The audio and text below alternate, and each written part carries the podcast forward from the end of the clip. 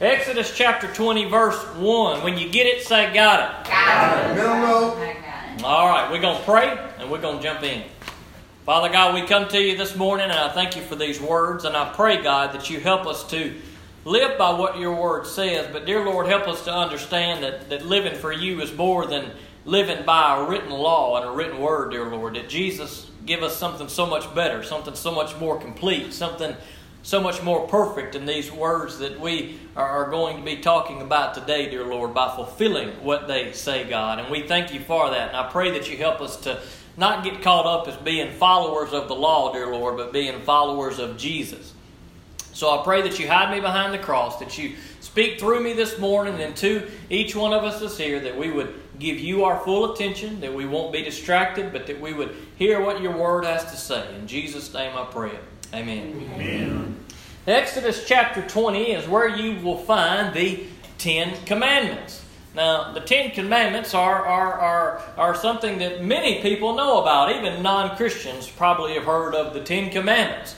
Most of us have probably watched the old Charlton Heston movie, The Ten Commandments. Now, it's a good movie, and I think it's fairly accurate for the most part, but perhaps some of the things that we, uh, that we have in our mind of how these stories played out isn't exactly what the Scripture says. Sometimes we allow a movie like that to kind of change what we what we think the story is, and it may not be. Now, I'm not down in the movie; it's a good movie, and I think it's good stuff in there. But we always go to the Bible more than we go to Charlton Heston. At least I hope we do. And so, what, what, what you see in the verses before this, in chapter 19, is you had seen Moses going up and down the mountain a lot. Now, you can read that if you hadn't. You can go back and read it later today. Uh, it's a good, good verse leading up to this. But uh, Moses was going up and down the mountain. He would go and talk to God, and he would bring a message back to the people, and back and forth, and back and forth. And the instruction was given that uh, the mountain that God was about to uh, come down upon, the people weren't to be on that mountain. Now, only Moses had that privilege of going uh, directly and speaking to God up to this point. And they were to build a barrier around the mountain, and the people weren't to go up on the mountain or close to the mountain. If somebody did go up on the mountain, they weren't even supposed to touch them, they were supposed to stone them, just kill them. That was the punishment. So this was real stuff. The people also had to prepare themselves. They had to be clean. Now, he tells them to clean in a physical sense, but there's some some some illustration there, some pointing forward to not just a physical cleaning, but a spiritual cleaning. Now, these things are kind of a foreshadowing leading us to Jesus Christ because we too can't go to God. There is a barrier between us and God, just as there was a barrier between the Israelites and God. There was separation that had to be there. Why? Because God was perfect and the Israelites were sinners. And so they had to have a mediator to go between the Israelites and God. In their case, that mediator was Moses. But this is pointing us to something better. It's pointing us to a better way because while this was the way of the Israelites, as you see in the book of Hebrews, God knew that this was not the best way. There needed to be a better way. There needed to be a new covenant, a better covenant. Because this idea of living by the law could never fully save the people. And so there had to be a mediator. Now, this idea of Moses going between man and God is pointing us forward to Jesus, who the scripture says is our mediator. He's the one that breaks down those barriers that allows us to have a relationship with God, where our sinfulness separates us from God. It is the blood of Jesus Christ shed on the cross that once we accept that sacrifice, that that barrier is broken because our sins are washed away. Amen. Amen. That's good. That's good stuff. And so Moses up and down the mountain, being the mediator. Moses had gone back down the mountain, we see at the end of chapter 19. And as Moses is at the foot of the mountain with the people, it says that the Lord begins to speak to them. And we see that in verse 25 at the end of chapter 19. So Moses went down to the people and told them what God had said to tell them. And then here in chapter 20, verse 1, then God spoke all these words. Now think about that for a second. Here the Israelites are about to hear the mighty voice of God. Now I kind of get chill bumps thinking about that. Because that's probably a pretty scary thing. Like it's a cool thing for us to read about, But I believe that there was some fear there, as we see in the scriptures after these that we'll look at today. There was some fear there among the people. That's naturally there should be, even for us. What would we do if all of a sudden we heard the voice of God speak to us today? Probably crawl under the table because He is the Almighty, perfect God, and I'm a sinner. Woo! Now, praise God for grace that is Jesus Christ, but boy, I still think that that would be a powerful experience and it was for the Israelites too. Then God spoke all these words I am the Lord your God who brought you out of the land of Egypt, out of the place of slavery. Now, God's reminding them one, you were enslaved, and two, I brought you out. He is establishing that He is the Almighty God, that He is the one who has had power over the great Egypt, that was the powerhouse of the day, and the Almighty God has, has laid to ruin, essentially, the Egyptian empire, freeing the Israelite people from being enslaved. Now, again, there's a foreshadowing here. These things happen to the Israelites, but they're pointing us to Jesus. That is, that we have freedom. We are enslaved to our sin. We cannot escape it. But through Jesus Christ, He frees us. On the one side of the Red Sea, the Israelites were still enslaved because the Egyptians were still coming after them. But once they crossed the Red Sea and the Egyptians that were chasing them were killed, they stood in freedom on the other side. And that's what Jesus does for us. He takes us from our sinfulness crosses us uh, over. He's the bridge, we could say, between us and our sinfulness and God. He, he brings us from the slavery of our sin through forgiveness by his death on the cross into freedom of the Lord. And God is reminding the people here don't forget where you came from and don't forget who I am. And then he goes on to tell them what we are familiar with as calling the Ten Commandments. Now, these were not the only laws of the Old Testament. There were 600 and something more uh, of these laws that God gave the people. And you see that all in the next books of the Bible coming after this Leviticus, Exodus, Numbers, Deuteronomy. They all cover these events that are about to happen in the next few chapters, or in these chapters in Exodus that we're looking at. And there's much detail about how they're supposed to handle certain situations. But in the Ten Commandments, God sums up a couple of things that are pivotal that are going to keep the people on track.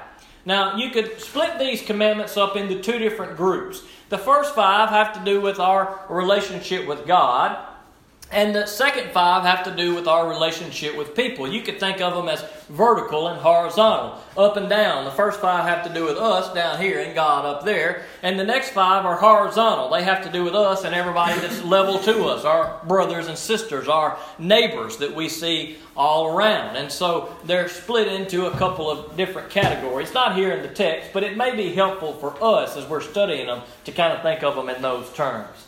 Now, God says in verse 3 Do not have other gods besides me. Now, this is crucial. This is critical to the Israelite people. Why? Because the people that the Israelites had encountered in Egypt, who worshiped many gods, the people that they would encounter as they prepared to go into the promised land, they worshiped multiple gods. Not that there were multiple gods, but they were worshiping false gods. Now, God is telling the Israelites here, don't worship any God besides me. There is no other God beside me. Now, God was saying this for the protection of the people. He didn't want them praying to and seeking gods that cannot hear, that cannot do anything for them, that do not listen to them, that do not see them. God, uh, Yahweh, the God of Israel, the only God here, uh, hopefully they reminded that He has seen them in their difficult times. He's provided water for them and food for them and delivered them from their enemy. He is a God who cares, and therefore they are not to have any other God beside Him. Verse 4 Do not make an idol for yourself, whether in the shape of anything in the heavens above, or on the earth below, or in the waters under the earth. You must not bow down to them or worship them, for I, the Lord your God am a jealous God, punishing the children for the father's sin, so the third to the third and fourth generations of those who hate me, but showing faithful love to a thousand generations of those who love me and keep my commands. The next one uh, is do not make an idol.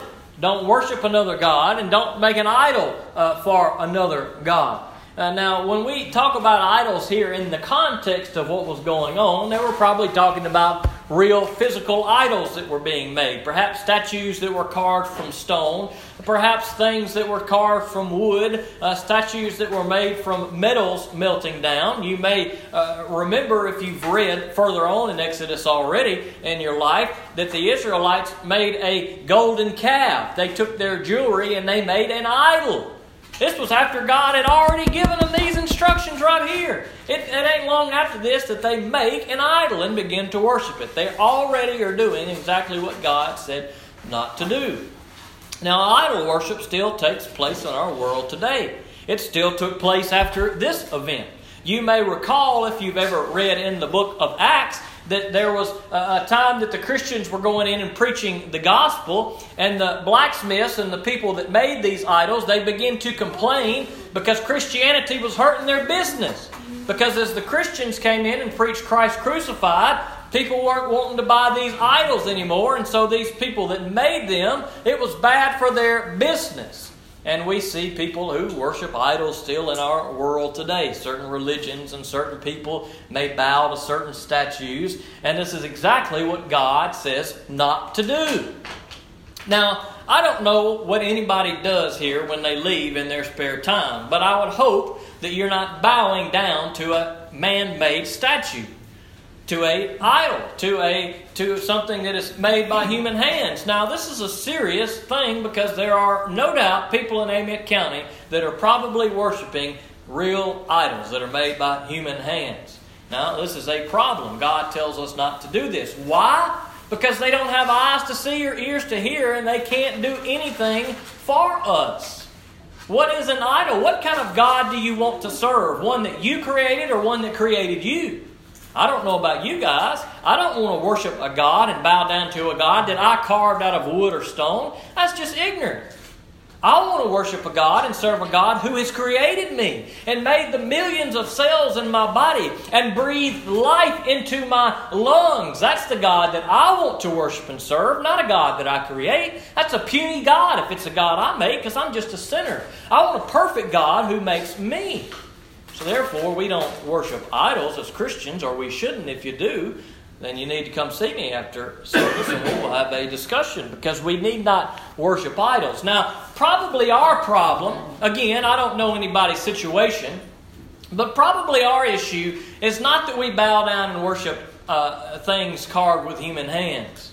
But we may, however, have idols in our life, things that we worship. You say, well, I don't worship anything. Well, maybe we do. We may not bow down with our knee to the ground and, uh, and, and, and, do this number. But do we worship things of this world, like our money, for instance? So I don't, I don't worship money. Well, what do you devote your attention to? What do you devote your time to? What do you think about all the time? Perhaps that is your idol. Even if you're not bending a knee to it, it still may be an idol in your life. And I think it's easy for us, and we need to be careful when we talk about these Ten Commandments, is to say, well, I'm not worshiping any statues. This one doesn't apply to me. Oh, yes, it does. Be careful. There are plenty of things that we can make idols of in our life, and we don't want to be caught doing that. Whether we bend the knee or not, in our heart, we can make other things idols above God and begin to give them our attention and our worship, so to speak, and we need to be careful not to do that he goes on to give a little punishment in this one. He gives a little uh, a word of warning here. He says that he is a jealous God, uh, punishing the children for the father's sins to the third and fourth generations of those who hate me. Now, this is a good reminder here that our sinfulness brings consequences not only to us, but perhaps others around us, perhaps for generations to come. Now, we may look at that verse and say, well, that's pretty harsh that God would punish other people for for something someone else did, well, maybe it is harsh, but that's the what sin does. That's what sin is. It messes up God's perfect plan. And we need to remember that there are consequences for our sins. And we do see that punishment here, and it's a real thing. But on the flip side of that, listen to what he says after this.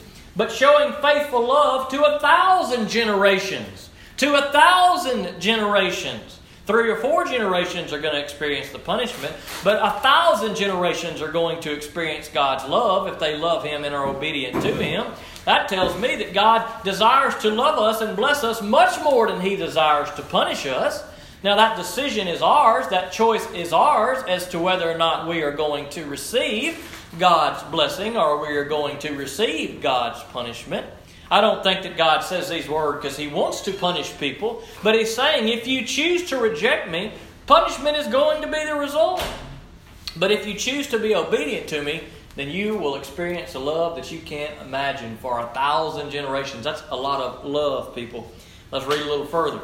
Verse 7 Do not misuse the name of the Lord your God, because the Lord will not leave anyone unpunished who misuses his name. Or some translations don't use the Lord's name in vain. Now, oftentimes, we, we need to be careful about this one too, like the other one we talked about of idols. We may say, well, using God's name in vain means that we are using a curse word in which God's name is tied to that. Well, yes, that is one way to use God's name in vain. And we may say, well, I don't do that. I don't ever say a curse word that I tie God's name to. Therefore, I'm not using God's name in vain. But I believe the idea of using God's name in vain is much deeper than that, is much greater than that. I think anytime that we use God's name or talk about the Lord in uh, d- disingenuously, uh, then we are using the Lord's name in vain. For instance, let's say somebody tells you something and maybe you get in the habit of saying, Praise the Lord. But you really don't want to offer up any praise to the Lord. You just are used to hearing that as a Christian and hearing other people say it, and therefore it just becomes part of your vocabulary, and you say those words, but you don't really mean it. And I believe that that is one way that we may use the Lord's name in vain. When we say praise the Lord or glory be to God, we need to mean that. We don't just want to say that because those are the cool Christian terms, and when people hear us say, God bless, are we really caring if God blesses someone? Well, hopefully we are, but I think it may be easy for us to get in the habit of repeating phrases and maybe not they not come from the heart. If you don't really want to bless somebody or want God to bless them, well, then don't say God bless. Or don't say praise the Lord if you really are all the while thinking, boy, I did that. Somebody says, oh, uh, you know, that was good. And you say, oh, praise the Lord. But all the while inside you're saying, yeah, I'm so good. Well, I believe that's one example of using the Lord's name in vain. We need to be careful, not just with our curse words, but also the heart in which we say maybe good phrases and terms like praise the Lord or glory to God or a host of others. We don't want to do that. Verse 8 Remember the Sabbath day and keep it holy. You are to labor six days and do all your work, but the seventh day is a Sabbath to the Lord your God. You must not do any work, you, your son or daughter, your male or female slave, your livestock, or the foreigner who is within your gates. Now, this is an interesting. Anytime we talk about the Ten Commandments, there is a discussion that must come up. And there are Christians that fall on both sides of the Ten Commandments. That is, do we still live under the Ten Commandments? Do we still live under the law? Now, as I'm teaching the Ten Commandments, it's important that you know where I fall on this, and you may disagree.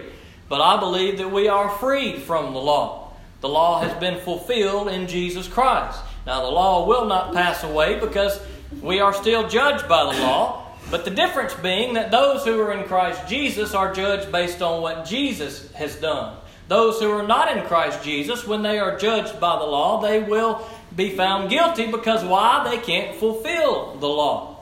Now, when it comes to something like Sabbath keeping, the question is well, are Christians today supposed to keep the Sabbath? Well, I believe no, we are not supposed to keep the Sabbath. Now, I know many Christians who would say, Oh, I do, I keep the Sabbath, I don't do any work ever on Sunday. Well, you don't keep the Sabbath because the Sabbath started at about 3 o'clock on Friday and went till about 3 o'clock on Saturday. That's always been the Sabbath, and it still is the Sabbath. The Sabbath was the last day of the week, Sunday is the first day of the week. The reason why we as Christians meet on the first day of the week is because that's when Christians in the early church met. They met on the first day of the week. Why? because that is the day that our Lord and Savior Jesus Christ rose from the grave. And so, what we do when we go to church on Sunday is totally different from what the Israelites did and what they were commanded to do. Now, that idea of having a day of rest or setting aside a day that we uh, don't do anything, I think is a fine idea. I think is a good idea. Obviously, it's a command from the Lord. It's got to be a good idea. But we need to be careful when we say, well, I live by the law and I keep the Sabbath. Now, I do know that there are plenty of people in this world that still do actually keep the Sabbath. At sundown on Friday, they stop and they don't do anything till sundown on Saturday. There are religious groups and religions that still practice Sabbath keeping. But we need to be careful when we are talking about the law. Do we fulfill the law? The reason is is because trying to fulfill and live by the law brings a burden. It brings a burden to us that has already been fulfilled in Jesus Christ. Now, you can read about this in great detail in Romans. You can read about it in Galatians in great detail how Jesus Christ has freed us from the law. We are not under the law, but we are under grace, as Romans chapter uh, 6, I don't remember the verse number says. I can look it up for you later. But when we begin to talk about things of the law, we don't want to burden ourselves with something that Jesus has freed us from. I'll give you an example. I remember once, this is several months back, maybe a few years back actually. I saw this lady one Sunday afternoon and I said, Hey, how you doing? How's your day been? And there was a look of, of fear on her face, of genuine fear, of genuine concern. And she said, I, we're going out of town tomorrow and I packed a bag today and I hope the Lord will forgive me for doing that. Now, there was a genuine fear and concern there because she had worked on a Sunday. Now, in one way, that is a beautiful thing because fear of the Lord is the beginning of wisdom. If we all feared the Lord that much in God's Word, even if it's a misunderstanding of God's Word, that would greatly change the things we did, the attitude we had, and the way that we acted. And when she told me that, there was a part of me that said, Boy, that's a beautiful thing that she fears the Lord in that way. But it was also kind of sad to me that she was she was concerned that she had broken the law, one, because she had worked on Sunday, which isn't the Sabbath, and two, that Jesus had freed her from that burden. And so we need to be careful now, another thing that we talk about when we talk about fulfilling the law, and again, there may be some with a differing view here than me, and you may very, we're all brothers and sisters in Christ, praise the Lord, and it's okay for us to differ and still love each other. But here's the biggest argument for me whenever we say, I'm still living under the law.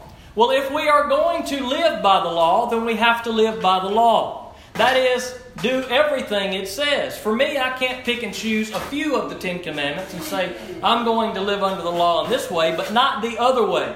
If I'm going to live by 10, I'm going to live by the other 600 too. Which is the problem. That's what the Pharisees and the Sadducees were doing. They always missed it. That's why Jesus was such a thorn in their flesh because he was telling them that they were wrong, because they were misinterpreting, adding to the law, adding burden to the people uh, that, that, that they themselves were not carrying. Jesus calls them out for that in Matthew 23. Read that chapter, it's some good stuff. He says that they place heavy loads on the people that they themselves aren't willing to lift. That's because they were living by a law that Jesus was about to free them from. Now, at that point, they hadn't been freed because Jesus hadn't died and been resurrected. But he was trying to prepare them not to miss the point. If we're going to live by the law, then we have to live by the law. So, what do we do for those who break the Sabbath? Which would be me because I didn't keep the Sabbath this last week. I, I was out working on flower beds and working at the house last Saturday. I didn't keep the Sabbath. So, what is the punishment for those who break God's law in that way? Numbers chapter 15, verse 32 tells us. It says, While the Israelites were in the wilderness, they found a man gathering wood on the Sabbath day. Those who found him gathering wood brought him to Moses, Aaron, and the entire community. They placed him in custody because it had not been decided what should be done to him. Then the Lord told Moses that the man is to be put to death the entire community is to stone him outside the camp. So the entire community brought him outside the camp and stoned him to death as the Lord had commanded Moses. So, what is the penalty for breaking the law and breaking the Sabbath? You are supposed to be stoned to death. Now, please don't get out of this building and find a stone and stone somebody. please do not do that. Here's the problem. If you're going to say, I still live by the law, then live by the law. Or no, don't live by the law, because then you'd kill people. But look, understand the difficulty when we look at these things and we say, well, should we keep these things or should we not keep these things? And so there's difficulty there. When it comes to the Sabbath, this was a command to the Israelites. And while we may celebrate it in some form by setting aside a day to worship the Lord, we don't do it in the same way and we don't follow the same rules that the Israelites did. I believe that we are in Christ Jesus and we can worship the Lord any day of the week. We can have church on Monday, Tuesday, Wednesday, Thursday, Friday, Saturday, or Sunday because we are free to worship the Lord. But don't let your freedom be a stumbling block to you or anybody else. Because you may say, I'm free, I don't have to ever worship the Lord, I don't have to go to church. Well, that's true. But guess what happens if you stop going to church and stop gathering with believers? Eventually your relationship with God is going to go downhill. So there's benefit for us coming together on a regular basis, whether it's twice a month, every Sunday, once a month, whatever it may be. Different churches have different schedules, and all that's well and good. As long as we're setting aside a time that we are going to worship the Lord. Let's read a little further, verse 11. For the Lord made the heavens and the earth and the sea and everything in them in six days. Then he rested on the seventh day. Therefore, the Lord blessed the Sabbath day and declared it holy. Verse 12. Honor your father and mother so that you may have a long life in the land that the Lord your God is giving you. Now, this is a good one. Again, uh, your interpretation of this verse probably determines at what point in life you are in when I was a kid and read this verse, I always interpreted it as well, if my parents tell me to clean my room, I better do it because I'm honoring and respecting what my parents say. Now, I believe that that is true. But I believe there is more to honoring and respecting your parents than cleaning your room. The problem with that interpretation that I had as a child is that once I get to be 18 or 20 and I'm gone, I'm free from that. I don't have to worry about that anymore because I'm in my own place. Now, to an extent, that is true. But it, just because you're 25 years old and living on your own, no, you may not listen to everything your parents say. Does it mean if your parents say you have to move to this place and build a house this size with this many rooms? Well, that's not exactly, I don't think, what the word is talking about. You make your own decisions once you become an adult, but you still need to honor and respect your parents. You can still honor and respect what, what, what you do, how you act around them, how you treat them. And now, this idea of honoring our parents changed in my life because now my parents are getting older. And in the next 10 or 20 years, as their health declines, as it will if they make it that long, I will have to determine how I'm going to take care of them. Well, how do we take care of our parents? Do we show them honor when they are when they are old and hard headed and stubborn and won't listen to nothing and won't give up the keys. Well, how do you treat your parents with honor in that way?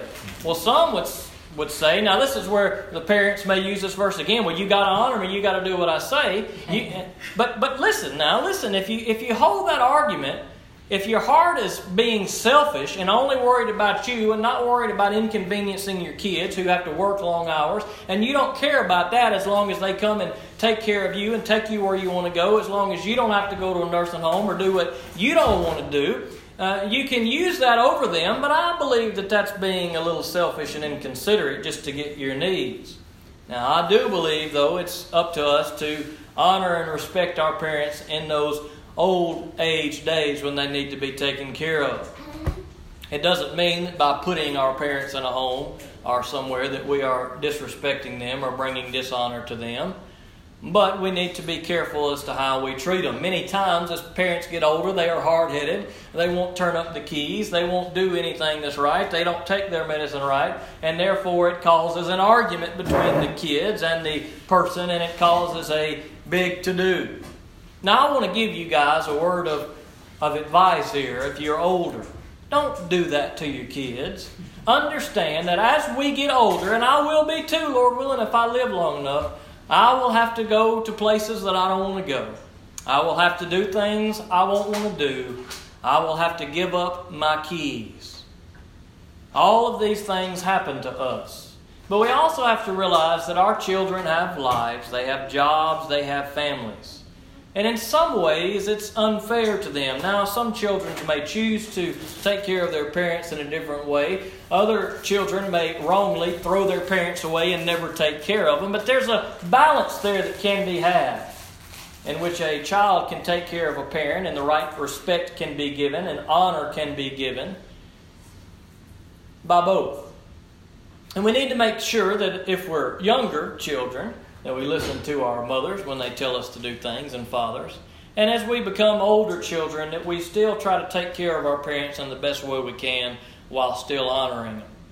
But, but parents, don't make it too hard on your kids. I've seen it too many times that it really affects relationships and people kill themselves trying to take care of their parents. But try to find a, a happy medium. That's totally unrelated to this, but I think it's good advice. All right, verse 13.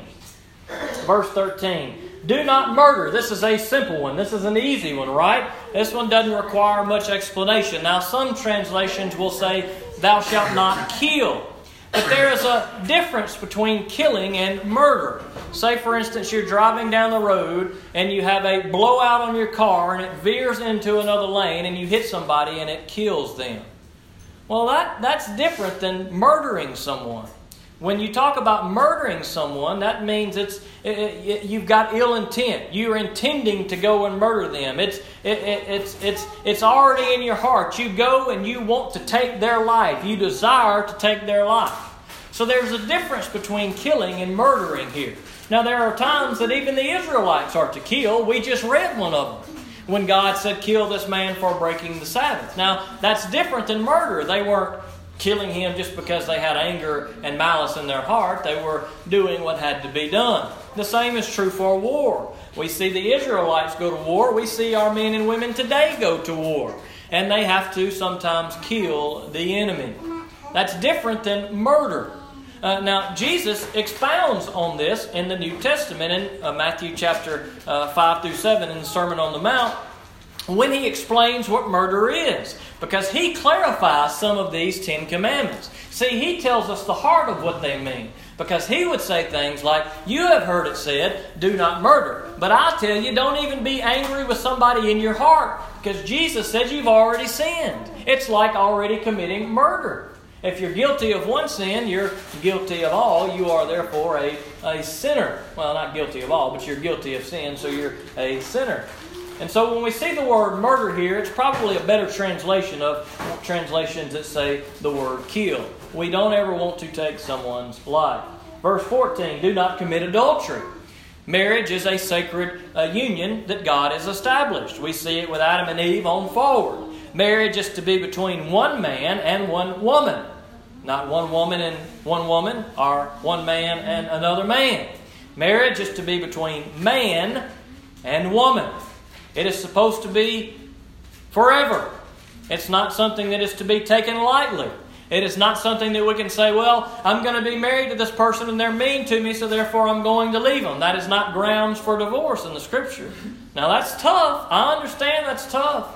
As you see women who are being abused, or perhaps even men who are being abused, the only grounds we see for divorce in Scripture is sexual immorality if the spouse commits adultery we see that marriage is important to God, and He gives this command in the Ten Commandments to not commit adultery. If you're married, don't cheat on your spouse.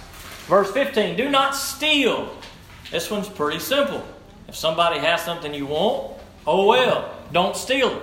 You can't take what somebody else has just because you want it. Verse 16 do not bear, or excuse me, do not give false testimony against your neighbor. Who's your neighbor? Anybody you encounter, Jesus tells us that. Jesus explains that in the New Testament. Who's our neighbor? Not just the one that's the next house down, but all of you are my neighbors. Everybody I see is my neighbor. Therefore, don't bear false witness against them. Don't lie about them. Don't say something that they said or did that's not true. Don't, don't, don't talk down about your neighbor or tell a lie that they said or that you are saying about them. Don't give false testimony about your neighbor. In verse 17, do not covet your neighbor's house, do not covet your neighbor's wife, his male or female slave, his ox or donkey, or anything that belongs to your neighbor. So don't, don't desire with all your heart to have something that somebody else has.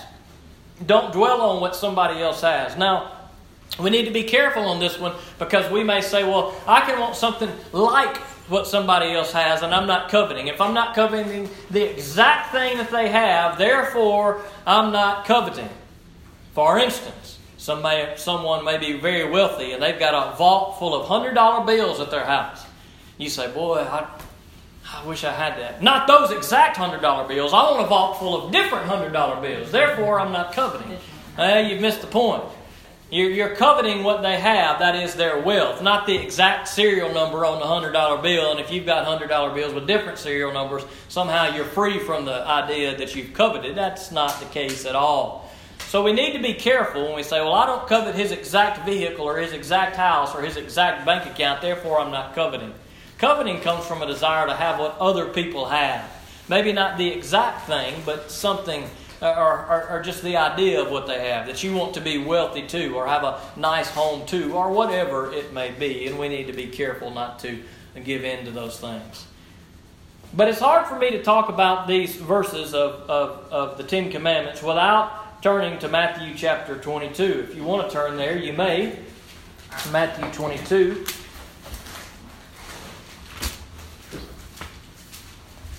Verse 34, Matthew 22 34. Jesus was constantly confronted with uh, people who were trying to trap him or trick him or to get him to say something. But Jesus uh, came with the intent of not to, not to better explain the law by the letter. Jesus came to tell the people that they needed to change their heart. He came to tell them and explain to them what the law, what the Ten Commandments actually meant, what the heart behind them actually was. Not the following the law by the letter, but the understanding the heart that God desired for the people to have. Matthew 22, verse 34, Jesus tells us, uh, or, or, we see uh, here where Jesus tells us what the most important commandments are. So we've just looked at 10. So which one is the most important? Well, let's see. Matthew 22 34. When the Pharisees heard that he had silenced the Sadducees, they came together.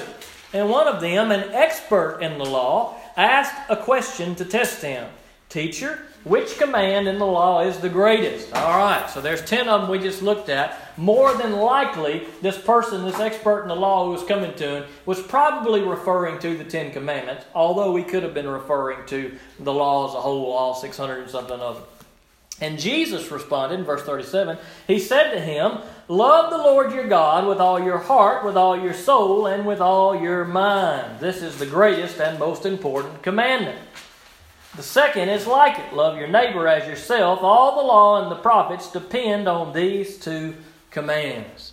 Now, Jesus summed it up right there. He summed up the whole law of the Old Testament in two commands. Remember when we first started talking, I said we can look at these in two ways. The first few have to do with our relationship with God, and the last few have to do with our relationship with others.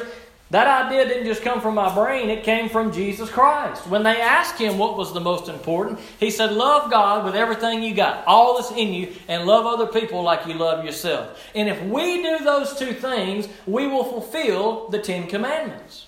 We will fulfill what the law requires. And we need to remember these words that Jesus tells us. Are we loving God with all our heart, with all our mind, with all our soul, with all our strength? Are we loving our neighbors as ourselves? We would never bring harm to ourselves, would we? We would never do anything that would be bad for us. So, do we do that about other people? Do we talk down about ourselves to other people about how bad we are? Do we talk down about other people about how bad they are? The things that you do to other people and about other people, do you do them to yourself? Well, hopefully we don't. And we need to be reminded of that next time we want to do something that is not right to someone else. We need to keep God above everything. We don't want to give in to idols. We don't want to worship things that are not going to bring us any satisfaction, that aren't going to be able to deliver us. We want to focus on God with all of our heart, with everything that we have. And I don't know what everybody's heart is if you're doing that or not. But Jesus Christ has given us grace by his death on the cross. Because all of these things that the law commanded, we cannot fulfill. Probably everybody in here has told a lie at some point in time in their life. We probably all have stolen something in our life, and the list could go on and on and on. We've probably all at some point made an idol of something in our life. And we can never fulfill God's law and what it requires, but Jesus Christ did. By giving his life on the cross, by dying for us, he fulfilled everything that the law required. Read Hebrews, it's all in there. Good explanation. Jesus has freed us from the burden of having to live by the law. We live under grace. Does that mean that we go out and sin all the more? Absolutely not, as Paul would say in Romans. We live under grace, therefore we give grace to others. It's the grace that we receive that is that keeps us in check, that keeps us focused on God, that keeps us from doing things that would harm and take advantage of other people. And so we live under the grace and the freedom of Jesus Christ that He gives us. We preach Christ and Christ crucified because that is where our grace and forgiveness comes from. Some would say, well, we need to keep the Ten Commandments in the courtrooms, or we get upset when we take the Ten Commandments down. Well, I think we need to take the Ten Commandments down and replace them with the cross of Jesus Christ and Christ crucified, because that is what we live by. That is the grace that we are freed from our sinfulness in. We don't live by the law, we live under grace that comes only through Jesus Christ. If you're still living by the law, I've got bad news for you. When you stand before God, you are going to be judged by it. But if you're living under Jesus Christ, you'll be judged under His perfect sacrifice. And He is perfect because He fulfilled the law to the fullest. If you've never chosen Him and accepted Him as your Lord and Savior, today you need to do it. Let's pray. Father God, we come to you and we thank you for these words today. And I pray that you would help us not to be legalistic, God, that is, living by the letter of the law and thinking that just because we come to church on Sundays and just because we do this, that, and the other, that somehow we are forgiven. God, we're not forgiven by what we do, we're forgiven by what Jesus has done. So, God, if there's one in this room that's never accepted Jesus Christ, that today that they would do that, that they would repent, that they'd stop sinning, stop doing those things that are wrong, dear Lord, and would ask Jesus to forgive them, to come in their heart, to be their Lord and Savior, dear Lord. I pray that, that you just help us not to, not to fall into that burden of the law, dear Lord, but to live in grace but not to sin because of that, dear Lord. Not to not to not to get a wrong idea, dear Lord. Not to misunderstand what grace is. Grace is not a is not a ticket to do whatever we want to do, dear Lord. It's a it's a blessing and a privilege for us to serve and to love others and give them grace and mercy. So God, I thank you for the freedom that you give us, dear Lord Jesus. I thank you for your grace and for your love for dying on the cross for us. And I pray that you would help us to fulfill what your law requires in love that we love you first, God, and we love others the way we should. And when we do that, dear Lord, the Ten Commandments and every other command you give us is fulfilled. So help us to be those that, that, uh, that love like Jesus did. In Jesus' name I pray. Amen.